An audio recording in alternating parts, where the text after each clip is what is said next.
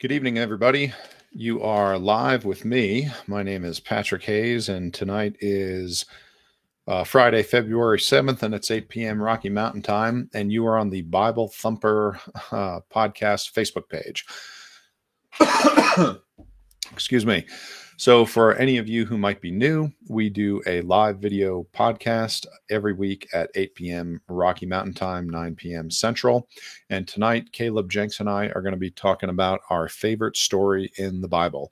Now, Caleb is not here right now. I'm waiting for him to sign on, but he told me to just go ahead and jump in and get going at 8 o'clock no matter what. I was having a real hard time uh, sharing this event on Facebook. I'm going to try to do that again as I'm talking. And my only fear is that for some reason, whenever I start up Facebook on my computer, everything just lags and it's slow and it's sluggish. And I don't know if anyone else has that experience or there's just a certain type of demon that needs to be exercised from my computer. Yeah, as a matter of fact, as soon as I went to open up my Facebook page, it immediately showed me that my internet speed just dropped by like half.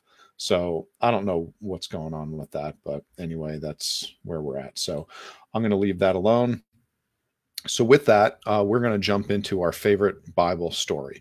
So i'm just going to tell you mine and when caleb gets on here he can tell you his and uh, hopefully ask some questions and have some great insights. So i'm going to tell you this from memory. I'm not going to read you the whole story out of the bible but for those of you that want a reference it is second kings chapter 22 and the story is about king josiah. So a little bit of background on King Josiah and the nation of Israel as a whole. At this point in time, the, so King Josiah is, you could argue, either the last generation or the second to last generation prior to Babylon coming in and laying siege to Jerusalem and taking the southern kingdom of Israel, which we called the kingdom of Judah, captive and taking them off to Babylon. And that would have included Daniel and what led to uh, Daniel going to Babylon and the book of Daniel and him being a prophet.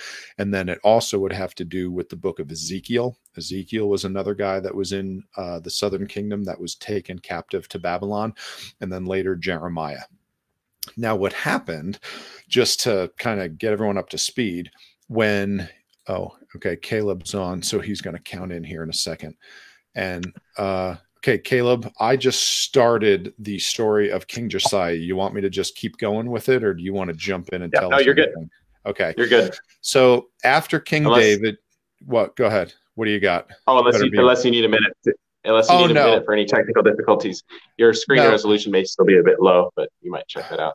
I'll take a quick click on that and see i what think i got it i think i successfully shared it on my page so hopefully it's working No, it says I'm at 720. So let's Okay. hope that it's just what I look like in your screen. Okay, sorry. So okay. back back to the story. So we have King David, who we know was the greatest king in the nation of Israel, and then after that you have King Solomon, and then after that his son Rehoboam had the kingdom split into two, and there was another gentleman. Jeroboam and the two became kings and they split the kingdom in half and Jeroboam was up north and Rehoboam was in charge of the southern kingdom. Now, in the southern kingdom was the city of Jerusalem. And then what ends up happening is because Jeroboam does not want all the people in his northern kingdom to go down to the south to uh, worship the Lord God and to do the seven feasts outlined in Leviticus chapter 21, which would be Passover, Feast of Unleavened Bread, Yom Kippur, Feast of First Fruits, all those things because he didn't want them to all do that, he said, okay, here's what we're going to do. We're going to set up our own fake gods, and you guys can all worship them. So the northern kingdom immediately turned into just horrible, wicked pagan practices, worshiping false gods and idols. And it was mayhem. I mean, just absolute mayhem to the point where several times in the Bible, God said that the behavior. Do you have a whale trying to Sorry. get on with us over there or, or doing a mating call? okay, so apologize for that that's okay. So uh, God actually said that the pagan nations around them were shocked at their behavior. That's how awful and wicked the northern kingdom of Israel was. With that being said, the southern kingdom wasn't a whole lot better, but the southern kingdom did have a couple of good kings. And one of those kings was King Josiah. And I, now, like I said, after many generations of terrible kings and the two kingdoms were split in two and the nation of israel is just i mean they are not doing anything god wants. It's just terrible. King josiah at eight years old becomes king of the southern kingdom which was called Ju- uh, judah. The northern kingdom was called israel. And the way it reads in this story is that no one had read the Bible or knew anything of the law of Moses for generations. I mean, it was just totally forgotten about. And what they ended up doing was they ended up renovating the temple and fixing up things that needed repaired. And as they were going through some portion of the temple in Jerusalem, the scribe, who I believe his name was Shaphan, the scribe, found a book of the law and read it and he was just blown away by it. So he brings it to the king and he reads him the entire book of the law, which we would call the Pentateuch or the first five books of the Bible or the books of Moses. Um, the, whether there is more contained in it or not, I'm not sure, but it had the law of the Lord. So you got to understand in the first five books of Moses is where God gives the Israelites all of their rules. So Josiah reads this book and he is just blown away at how far off the nation of Israel was from following the commandments of God. So he has what I believe is the greatest revival written down in the Bible. He literally goes through the countryside. He reads the he gets the entire country together, the southern kingdom of Judah, reads them the entire Bible and says, "We are in trouble. God is going to punish us. We are, you know, I mean, we have to fix things or else it's going to be bad." He starts going through the entire southern kingdom he finds every pagan altar that he can. He tears it down. He takes the idols, he smashes them to pieces, grinds them to dust, lights them on fire, throws the ashes in the river. I mean, really, really does a number. He hey, gets all the pagans here, but can you imagine yeah. if somebody did that nowadays? I'll tell you what, you it's ridiculous. nowadays, if someone even eh, says something that is slightly offensive, I mean, and we're talking read it right out of the Bible. People just fall down and have a heart attack. This guy found everyone that was worshiping pagan idols, killed them, and cut them up into pieces and threw their bones on the pagan altars to desecrate them so they couldn't be used anymore. I mean, it was out. So, not only that, he even goes up into the northern kingdom and starts doing the same thing, finding every pagan priest and just cutting them to pieces, uh, killing them, burning their bodies, scattering the ashes into the river. I mean, and he does this across the entire country. And one of my favorite parts about Second Kings chapter 22 is it says that then Josiah held the Passover. And it not only says that he held the Passover, it says that it was the greatest Passover that the world had ever seen. There would never be a Passover held like the one in 2 Kings 22 because what I believe is that the entire nation of Israel recognized their sin, turned back to God, and God even said to Josiah, You are supposed to be taken captive Babylon was supposed to come, lay siege to you, take you away. And he says, Because of how you turned back to me with your whole heart, I am not going to have Babylon do that. I am going to wait, and uh, you and Israel will not be taken away captive until after you die. Anyway, I skipped a bunch of details because I'm just telling you this from memory, but it was just so exciting. And the reason I find it so exciting is because in today's age of lukewarm American, nonsensical, pathetic Christianity, you almost never see this.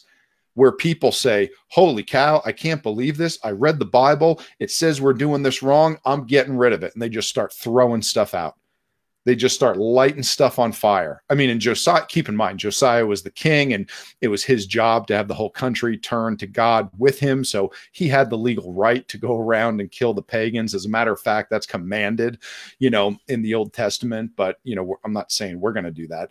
But just in the individual Christian's life, how often, do, Caleb, have you ever run into a friend who just got saved, or maybe someone that was saved but wasn't really lit on fire for God. And then all of a sudden he just had a, a come to Jesus moment and turned like King Josiah did. Did you ever see anyone, you know, have you met anyone in your life where you read the story of King Josiah and it made you think of that person?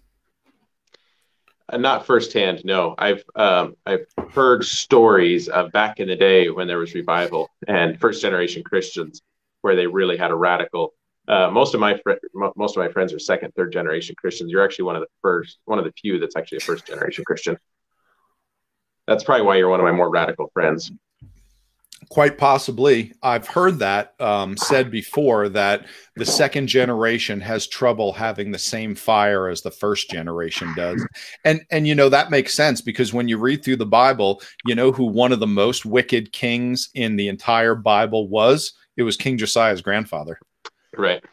You know, so he turned from uh a guy that was so wicked and so pagan that God was so angry at, and to see Josiah turn all the way around to be a king that God actually prophesied. When Rehoboam and Jeroboam, when the kingdom first split into two, you see that God sent a prophet to Jeroboam in the northern kingdom. And what's funny is, I don't even think it gives that prophet a name. It just says a prophet of God. So we don't even know who it was. He certainly doesn't have a book dedicated to him in the Bible. But he said, There's coming a day where a king will be raised up and his name will be Josiah. And it says that he will heap up dead men's bones upon this altar that you raised up to pagan gods.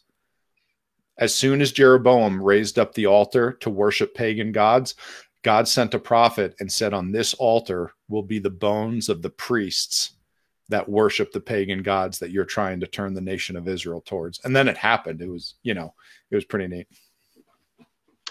Yeah, that, that's honestly, uh, I sometimes I, I look at it and it's like, man, if if we were able to have that kind of radical, uh, radical action in Christianity now, I'm not advocating for it, but I think that uh, I don't know. It sometimes it's sometimes it's a bit tempting. If I was if I was God and I was going to hire a hitman, I think you'd be toward the top of the list. well, you, you know what's crazy is one of my other favorite stories that's not in the Bible happened during the silent years between Malachi and Matthew. And you know what's funny is we always call them the silent years, but they're not silent. They are actually predicted ahead of time and it's talked about. I think it's in the book of Isaiah where it actually maps out what's going to happen during that time.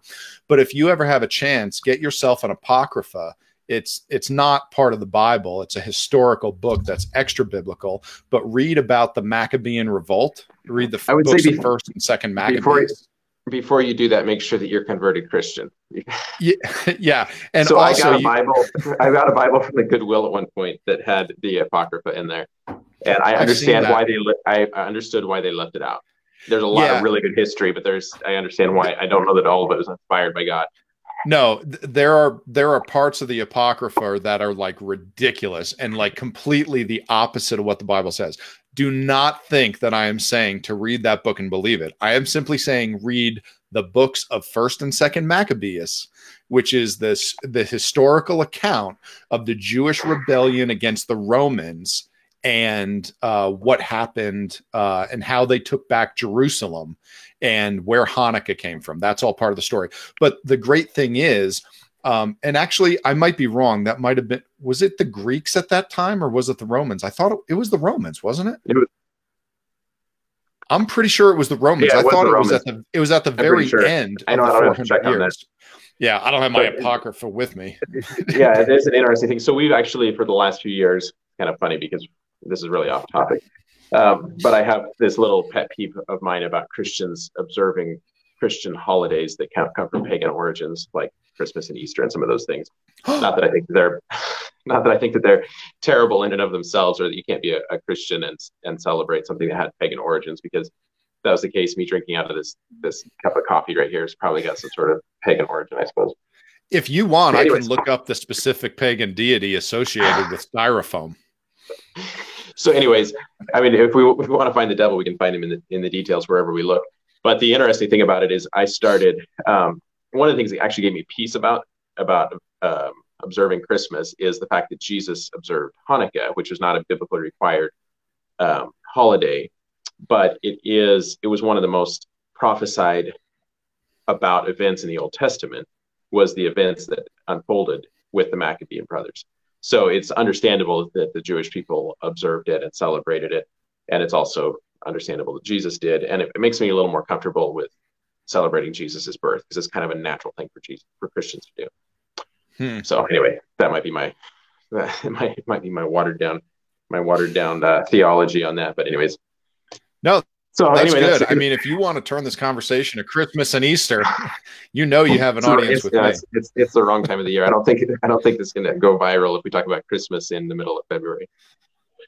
So, anyways, I actually I was originally planning on. Um, well, I don't know if there's anything any more follow up. I don't want to cut you off on that story. No, no, no, uh, not at all. Honestly, honestly, I'd be searching at this point. Uh, what story were were you thinking of sharing as far as your favorite? Well, so one of my favorite stories is the, is the story of David and Saul, and I was going to try to make that story somewhat creative. And I decided maybe early on in this Bible Thumper pod, podcast, I should probably stick strictly to the text rather than trying to be, be creative or poetic with something. Um, I was going to try to sort of retell the story in a modern day sense, and I, I, I may do that at some point because it would be kind of fun just to see what it would have been like to be David and um, doing what he was doing but I decided probably another one of my oh, another story, which is you're going to be, of course, you picked this story, uh, Noah and, and the flood. Of course, everybody heard about this in Sunday school. It's an easy story for me to talk about. The, the reason I'd like to talk about it is because I thought it went, it kind of ties in good with some of what we talked about last week about can I trust my Bible? And um, so this is a very radical example of some guy very similar to the story you just told about Josiah, about a guy who um, took control of actually carrying out God's plan, and it affected the rest of humanity because of his obedience to God. And he was a crazy. If he'd have been a modern day, if if, if Noah lived in Denver, Colorado, and he started building an ark, or let's say in the middle of Kansas, and he started building an ark, the headlines. I would love to see the headlines on CNN and MSNBC. okay, I got to ask you a question. I got to ask you a question. Have you seen the movie Bruce Almighty, starring no. Steve Carell? Okay, it is a story of a junior congressman who goes to Washington D.C. and God calls him to build an ark. That's funny. Anyway, it's hysterical. That's okay. Keep going. So keep in mind for future podcast references or um, any movie references are going to go right over my head. I've watched about a dozen movies in my life, so I'm I don't get I don't get much of my uh, knowledge from movies. I, I probably should yeah. watch it more. There's Direct really all pop culture references to Patrick. All pop culture references to Patrick. Anything to do with banjos, you know, or moonshine. Go ahead and send that right on over to Caleb. Anyways, all right. So back to the the Bible story here. So if you look in in Genesis, what is this? Genesis uh, chapter six, and I'm not going to read the whole thing here, but it's really interesting that God looked down. It almost is if God woke up one morning and he was like, "What on earth did I do? These guys down here have really screwed this up, and the earth is full of violence." Uh, it says God looked upon the earth and behold, it was corrupt, for all flesh had corrupted his way upon the earth. So it's kind of interesting because I don't think this came as a surprise to God, but mm-hmm. um, this it, it, it's almost like he probably knew this was coming as soon as he created us and he gave us a free will and he created us in his, his image where we have that that attribute or that part of him where we have the the the ability to go and mess things up. I, I would have to imagine that God had to have thought this through ahead of time and realized this is the logical conclusion. If they walk in disobedience to me, everything's going to go bad and it's going to be it's going to be so bad that I'll, it'll uh, I wish I'd never created them, and I'm going to just wipe them out. So God said to Noah, The end of all flesh has come before me. The earth is filled with violence through them, and behold, I will destroy them with destroy them with the earth. Make an ark, and he goes into the, all the details of, of making the ark. And then obviously Noah actually follows through with this thing, and um, that is probably historically to this day. I would I would say I was trying to think if there's more remarkable archaeological feats um, given the amount of help that he had and the technology that they had. And that has got to be, it would have, it seems like it would have just been a marvel in its day watching that ark go up. That would have been like, kind of like a modern day Dubai or something like that, where people get on, on YouTube. Oh, they didn't have YouTube then, but it would have been, it would have been, I'm sure he made some headlines. And okay, let me let me ask you this. Another quick ahead. question. Have you seen uh, the ark in Kentucky that Ken Ham has made and uh, with his answers in Genesis. Have you seen that? I yes, I've been there, and it's definitely an experience you should definitely go to. I wish I had an affiliate link where I could tell you guys click on the link below, get your tickets, and I'll get ten dollars. But I don't. So maybe if you, you get a chance, go.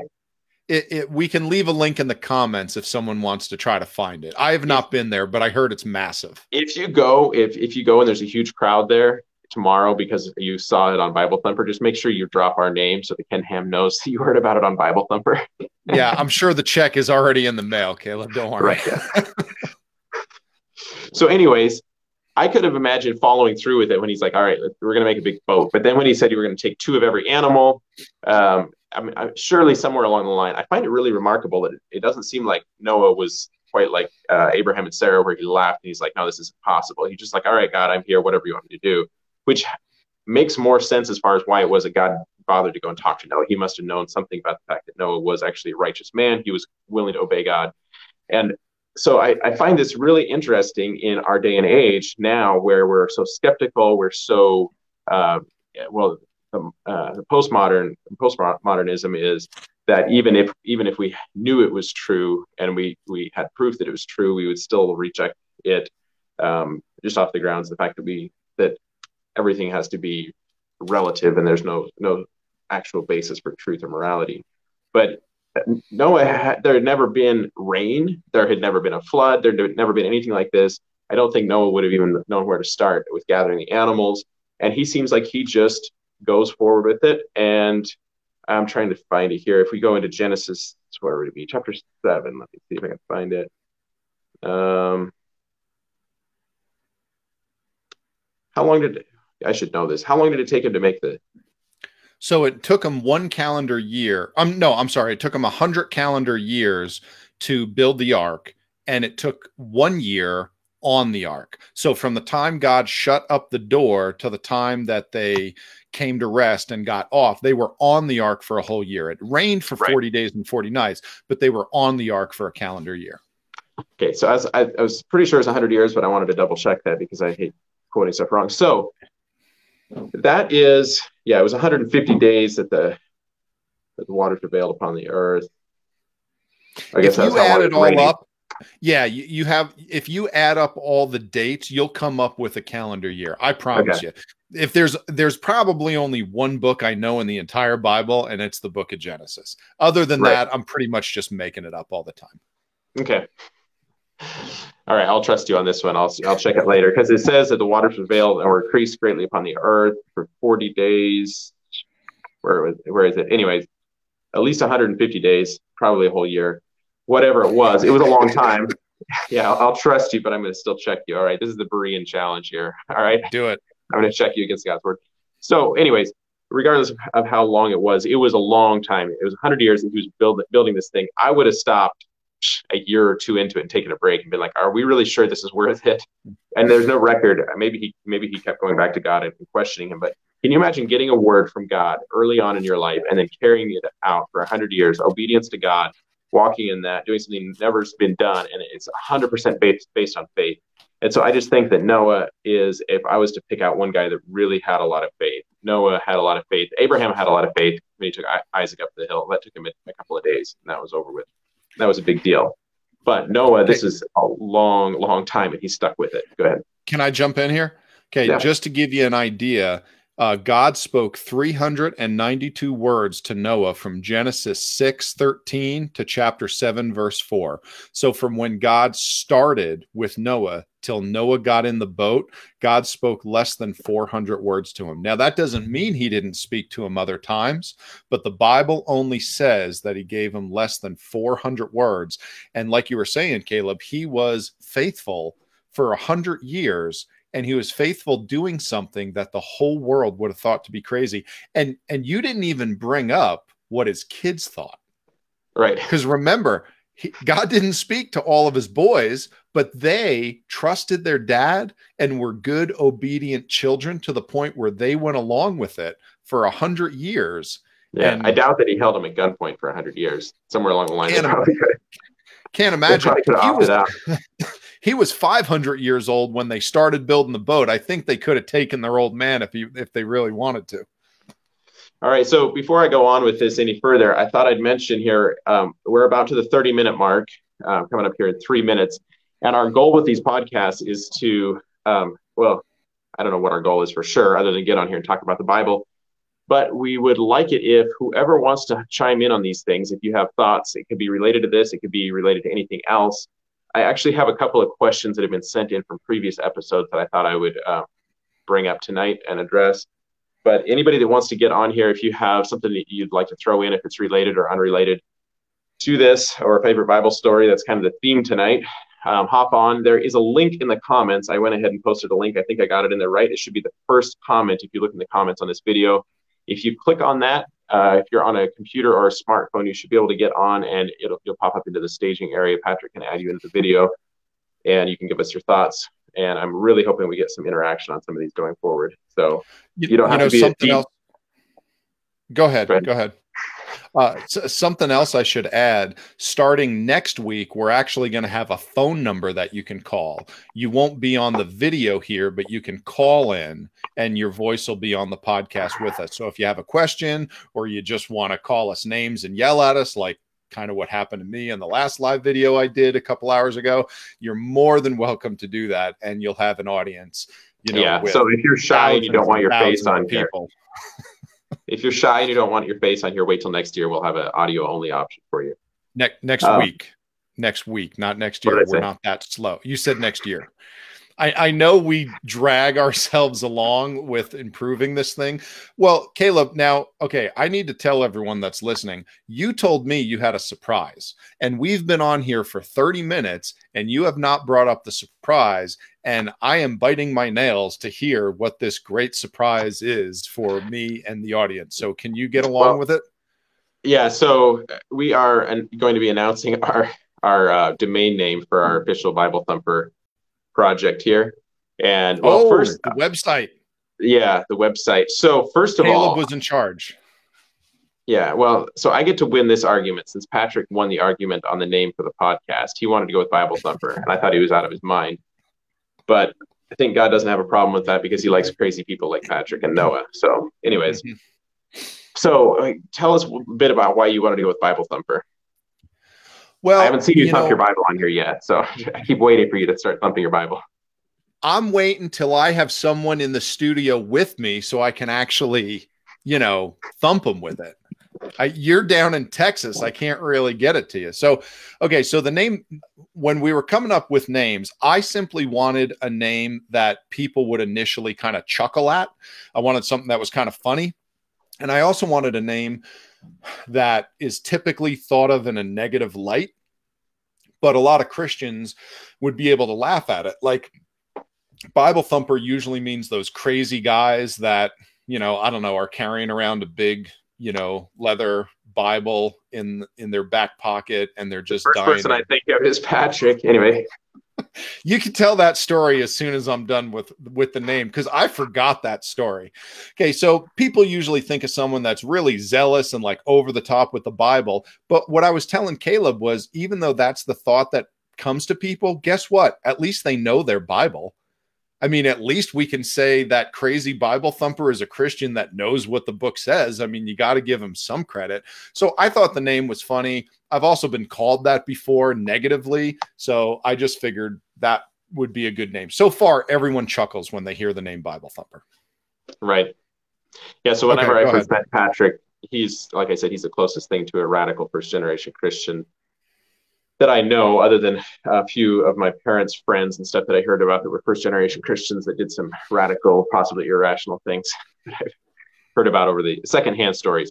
Uh, but Patrick, when I met him, he was a recent, uh, recently saved Christian that had been an atheist, I guess, or mm-hmm. some sort of a non-Christian of some stripe. Um, and so he was pretty excited about this, and he carried his Bible around in the back of his jeans and it, it, cracked me up because it wasn't like it wasn't like you can get these little compact New Test Psalms, Proverbs, New Testament. uh, he didn't opt for one of those. Patrick, he, I think he got he went and got one of these like Family Bible, like coffee table version type things, and had to upsize his pants to like three sizes larger, so he could tuck this thing in his belt. No, anyway, it was it was a normal size Bible, but it was it looked pretty big, stuck in the back of his pants. So. Mm-hmm. Um, BibleThumper.us is going to be live as our domain name. That's going to be a big di- disappointment to Patrick. Ooh. We have another one that is coming up, but there's a technical difficulty with actually registering the domain name that I registered and actually having it accessible um, in the US. So there's, um, we're going to have to, I'm actually going to have to save that surprise for next week because I have it and it's not accessible. Um, uh, but I think you guys will get a kick out of it. I'm disappointed. And it's a little it's a little longer than BibleThumper.us. There'll also be BibleThumperUSA.com and a couple of different places that'll all point to the same spot. Anyways, um, so that was the big surprise, big letdown. Do we have any? Do we have any live? Anybody in the uh, staging area? Nope. No. no one's jumping in. Everyone's Shocker. bashful. Yeah, that's okay. It's, it's late. So a couple of a couple of questions that we had gotten, and these are from previous episodes here. Let me see if I can find it. Give so we question. had we had one of our first ones. Well, it's kind of a long Give question. This is supposed this is supposed to remain anonymous. oh. And where did just I u- use their first name and the first letter of their last name? yeah. Um, where is this here? See if we can pull it up. As. I said before, Oh, go ahead. You're people ready. Like dead, people like Dead Space. Yes, I got it. I got it. I got it. if I had a Crickets sound track, I'd be playing it right now. This would be the place that it would be inserted. And next week, along with being able to take your phone calls, we're actually going to have sound effects as well. So I'll make sure they're all sound effects of someone losing on a popular game show. So Caleb misses the pop culture reference every time, but the rest of us have a good laugh. So most of them will be uh, the price is right, sound effects, things like that. So not sure where it is here. I actually just went back into my conversation. I don't know if somehow I deleted or he deleted the comment. Um, his his mess his question was this, and I'm going to paraphrase because it's been a couple weeks since I read the question. He is a Christian a born again believer, and he's single and he wants to remain anonymous. He said, and I'm going to paraphrase, and I'm sorry, I'm not going to drop your name here, but I'm sorry if I misquote you. but you said um, basically that you have all your life sort of idolized people that were single and that you don't really have any interest in getting married. And I think there was a few more details, but you were maybe wondering if there's something wrong with this. And so I thought that was a really interesting question. So I guess if I was to if I was to pose that question to you, Patrick, what would you have in response to that? Well, the first thing that jumped out at me was, you know, in the first couple chapters of the book of Genesis, you find out where God said it is not good that man should be alone. So I don't know why I would want to ask, well, what is it about a single person's life that you know is so alluring. Because let me tell you there is nothing i want less in my life than being single. Okay i would not trade in being married to my wife for all the tea in china or any other racial epitaph that i can think of. Okay but god said we can we not, can bleep we can just bleep that out later. edit, we'll edit that once we get famous. Uh, So if God said it is not good that man should be alone, then really what I'm saying is, well, I know better than God, or I want something that God is against. God's saying it's bad to be single. it's good to be married. So, really, I would say that's all I need. As keep in mind, the thing you got to remember is too many times in Christianity, people try to figure out what's permissible rather than what God would rather see. God doesn't have to command something for you to do it. Caleb and I do a lot of things that God doesn't command us to do, but God talks about how good it is. And therefore, we say, well, that's what I want to do. And my life is blessed every time I take that route. I never want to be the Christian that just tries to find out what's permissible and then do that. Oh, well, you don't have to do that. So I'm not gonna. That's a I think that's a bad way to live. God said it's not good that man should be alone. The converse of that statement is that it is good for man to be married. So I you know that that's really all it takes for me. Tell me what you're right. thinking. Well, so yeah, obviously it's not a requirement. It seems like by by if you look at nature, as Paul says, sometimes he relates to nature, and it seems like that's God created it this way. He said it's not good for man to be alone. He created us to be to have companionship. We were actually created for companionship with God, and um, since God isn't always present physically, I think that He found naturally that it was good for us to have companionship together here. So it seems like it's a natural. It seems like it's a given that marriage is something that should be aspired to, but it's not a requirement. The only thing that I can find in Scripture that it uh, is that is unscriptural is to re- is to have a requirement against marriage, and I think we've seen an experiment with that in the Catholic Church that hasn't worked out well. So I can understand why it says that the doctrines that forbid marriage are doctrines of the devil, and I I could see that that that is a reason why prohibiting something somebody from doing what God has ordained or created them for could be a dangerous thing. Now that being said, prohibiting yourself from doing it um, could possibly be a risk that you would take. Um, I think I can say this, hopefully respectfully, since since this is an anonymous request uh, or anonymous anonymous question. But I, I happen to know that this same guy has also had prayer requests at times in the past for um, struggles with moral purity, and so obviously he has a desire for that relationship that God has has designed. And when you're fighting that fight to try to stay pure and not to to give way to lust, possibly it may not be a great idea to aspire to staying single your whole life because you're living an experiment that may not be working out so well. Well, what does Paul say? Paul says it's better to marry than to burn in your lust. To burn. Okay. I, I mean, again, that, you know, not that we need to get off on, you know, the subject of male and female companionship, but I hate to say it, it's all over the Bible. And Paul talks about it a whole lot he says very specifically that men lust after women and women lust after men. That's exactly what it says. And guess what? God made us that way. Yeah, exactly. Now, God's if you're somebody intent, that doesn't, yeah, if you don't lust after, if you don't lust after somebody, then maybe it's not a bad idea. if you've never sure. had that struggle, maybe it's yeah. a good idea to focus on your relationship with God, and He's your best companion, and and more power to you. Now, that being said, that's a logical argument that, or a case is being made, kind of weighing up the pros and cons and saying maybe it's not a great idea to do this. One of the things that I think people are looking at is what is marriage? And I missed the last podcast that we had on this. And I wish I could have jumped in. But one of the points that I would make with this is if you look at all the things that marriage is according to according to the Bible, and you look at all the things that marriage is not, I think the e- the easier way for us to pin down what marriage is is by going through a list of what marriage is not. And if you look around at at, at the pros and cons, and you're weighing out the the uh, the marriages that you look at around you, and the way that statistically the benefits of marriage are in our culture,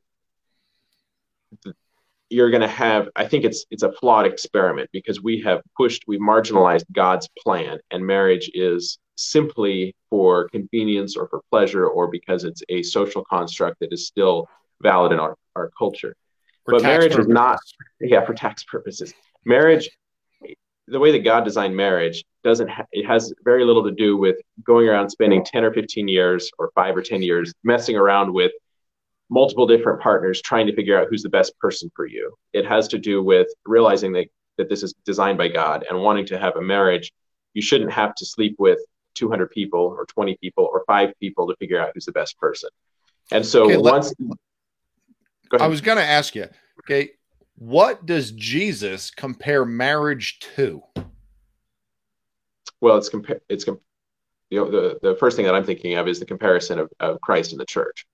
Absolutely. And everything you're talking about shows or is uh is similar to that relationship. The idea that once you are saved, we are you and I Caleb are literally the bride of Christ.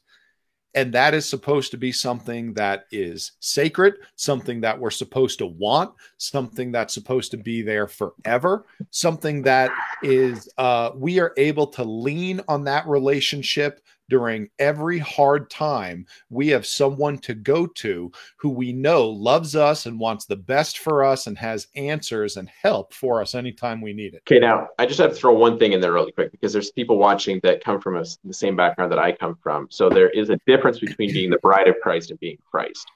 And some churches or possibly cults would actually teach that the church is Christ on the earth, not the bride of Christ. So you have to you have to keep in mind that not everybody understands this parallel that Jesus was was uh, drawing there between Christ and the church. If, how can you be the, the bride of Christ and him be the groom if the church is Christ? Anyways, that's an that's Yeah. a whole other in- interesting theological. Uh, I've never even Problem. heard that one before. We can we Yeah. can can we just kick that and keep moving on down the road for now? Absolutely. So, Okay, anyways, back to the marriage back to the marriage thing. If you're looking to look at the benefits of marriage, I would not look at the experiment as it's played out with humanity. Everything that every time that God designs something, the first thing that people do is they screw it up and they prove how badly they can do it. So God God puts Adam and Eve in the garden, and He's like, "All right, you got a perfect world. Go and make the ma- the most of it, and you can have communion with me and, and be my friend." And what's the first thing they do? They're like, "Oh, we're, that, this isn't good enough. We're going to figure out how to improve on this." So we have a comment here. Jesus was single, so apparently he was at least okay with it, right? Well, yes, Jesus was single.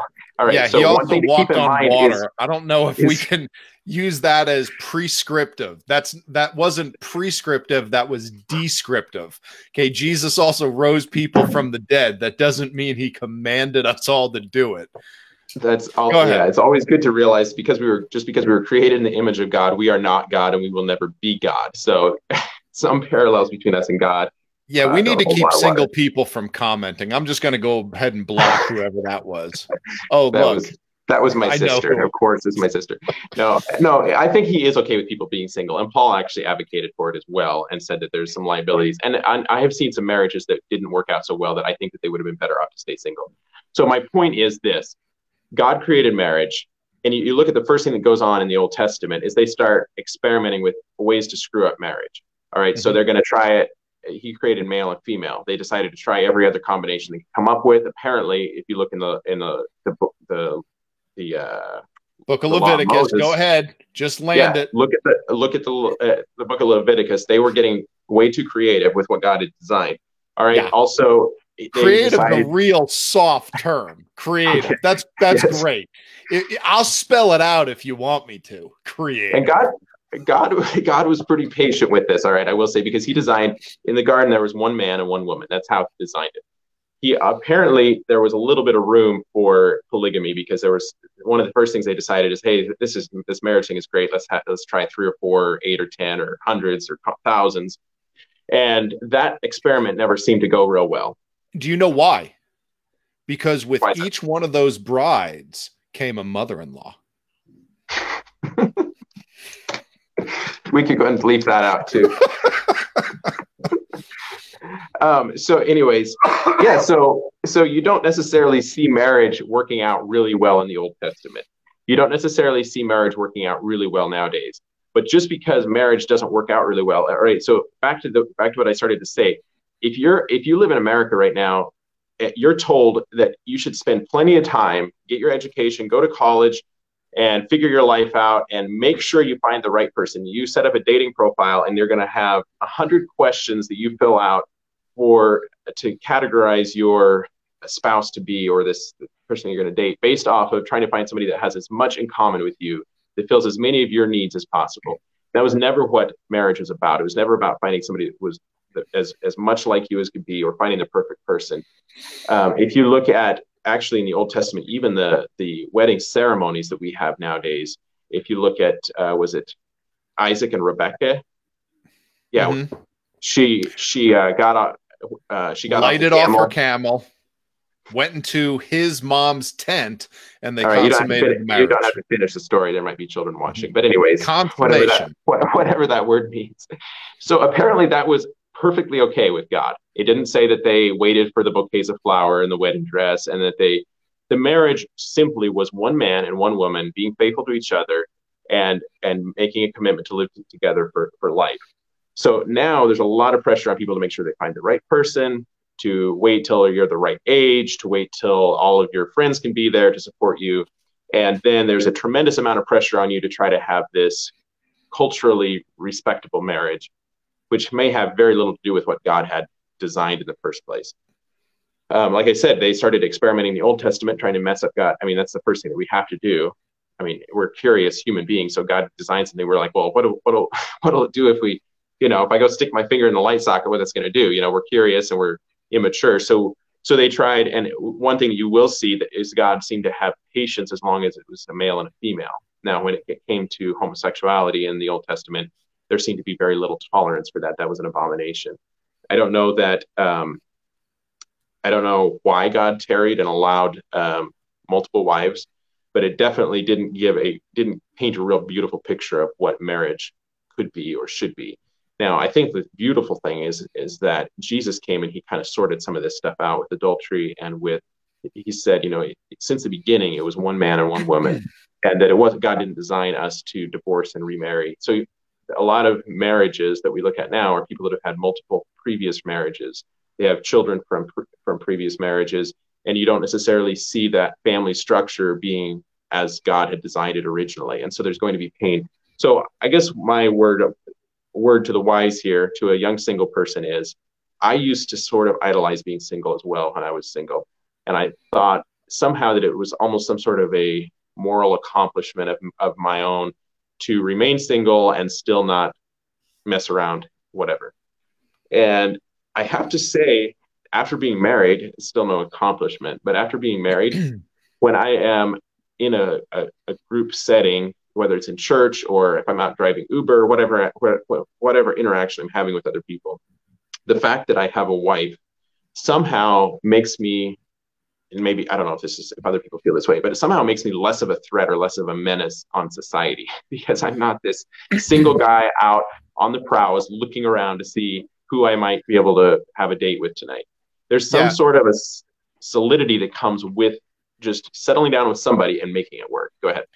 You know, when you think about it, Caleb, the most dangerous thing for men in America today is heart disease. Okay, that's it. Right. That's the odds are that's how you and I are going to die. for women, one of the most dangerous things in America today are men. Right. Dating a man is like going out on a date with a bear and a lion and just thinking, well, I hope this goes okay. and that's unfortunate. But I'll tell you what, anytime I go to a customer's house and it's a single woman, what I do every time I get my phone out and I'm showing her a picture of my wife and kids within two minutes of being in that house, and all of a sudden, I'm the world's greatest guy oh, this guy is nice. He's normal. Look at that. He's got a wife. He's got a bunch of kids. They're all smiling. And you know what you figure is, well, at least one person can put up with this guy. How bad could he be? You know, yeah, exactly. and it really does, you know, disarm people. Uh, I don't know how pertinent that is to anything, but I will tell you this I've had a little bit of a different experience. For, ever since I became a Christian, I wanted to be married and have kids. I wanted to have a family. I wanted to be a family man. And that was always exciting for me. And I'll tell you what, the best thing in my life, next to God, hands down, is my wife and my children. And it's been that way ever since I've gotten married. Even I hard she, times. I hope she's watching times, now.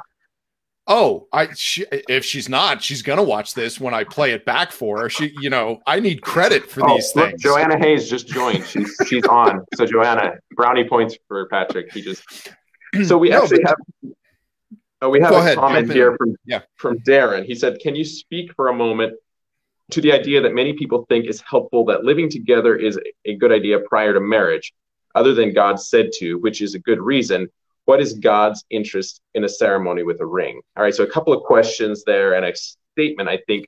So, very, very good point. All right, I don't think it's necessary to take somebody on a test drive, kick the tires, take a look under the hood before you can actually, before you know whether you're not you can be compatible. God created us to be compatible.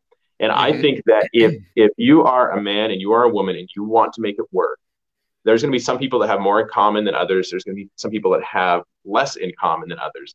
But if you want to make it work, I don't actually, and some people would think that this is some sort of uh, heresy for me to say this, but I actually don't believe that it is one soulmate that was created by God, and that if you miss that, that you messed up and nobody else will work out. I believe that if specific, specifically for Christians, if you believe in God, it's very helpful. And I would warn against um, marrying somebody, whether they claim to be a Christian or not, that actually isn't willing to give God the ultimate authority in their life, because that solves a lot of dis- uh, disagreements and sorting out the pecking order in the marriage. If you're both submitted to God and He's the basis for morality and right and wrong, then it makes it a lot easier. But aside from that, aside from both of you believing in God, I think that there is very little reason to go and do a trial run and live together and test it out to find out if you're going to be compatible. The only thing that makes you compatible is your devotion to make it work with each other through thick and thin. Can I jump in here? Yeah. You know, along the along those lines, the the way that society does it now is it actually has people stay single for as long as possible prior to getting married. And I personally believe that that's not only unbiblical, it is one of the most ridiculous ideas and it makes being married that much tougher because if you stay single and you get married when you're you know 30 instead of 25 or 40 instead of 30 what you've essentially done is you've lived a single life for 20 years after you've left the home underneath your mother and father.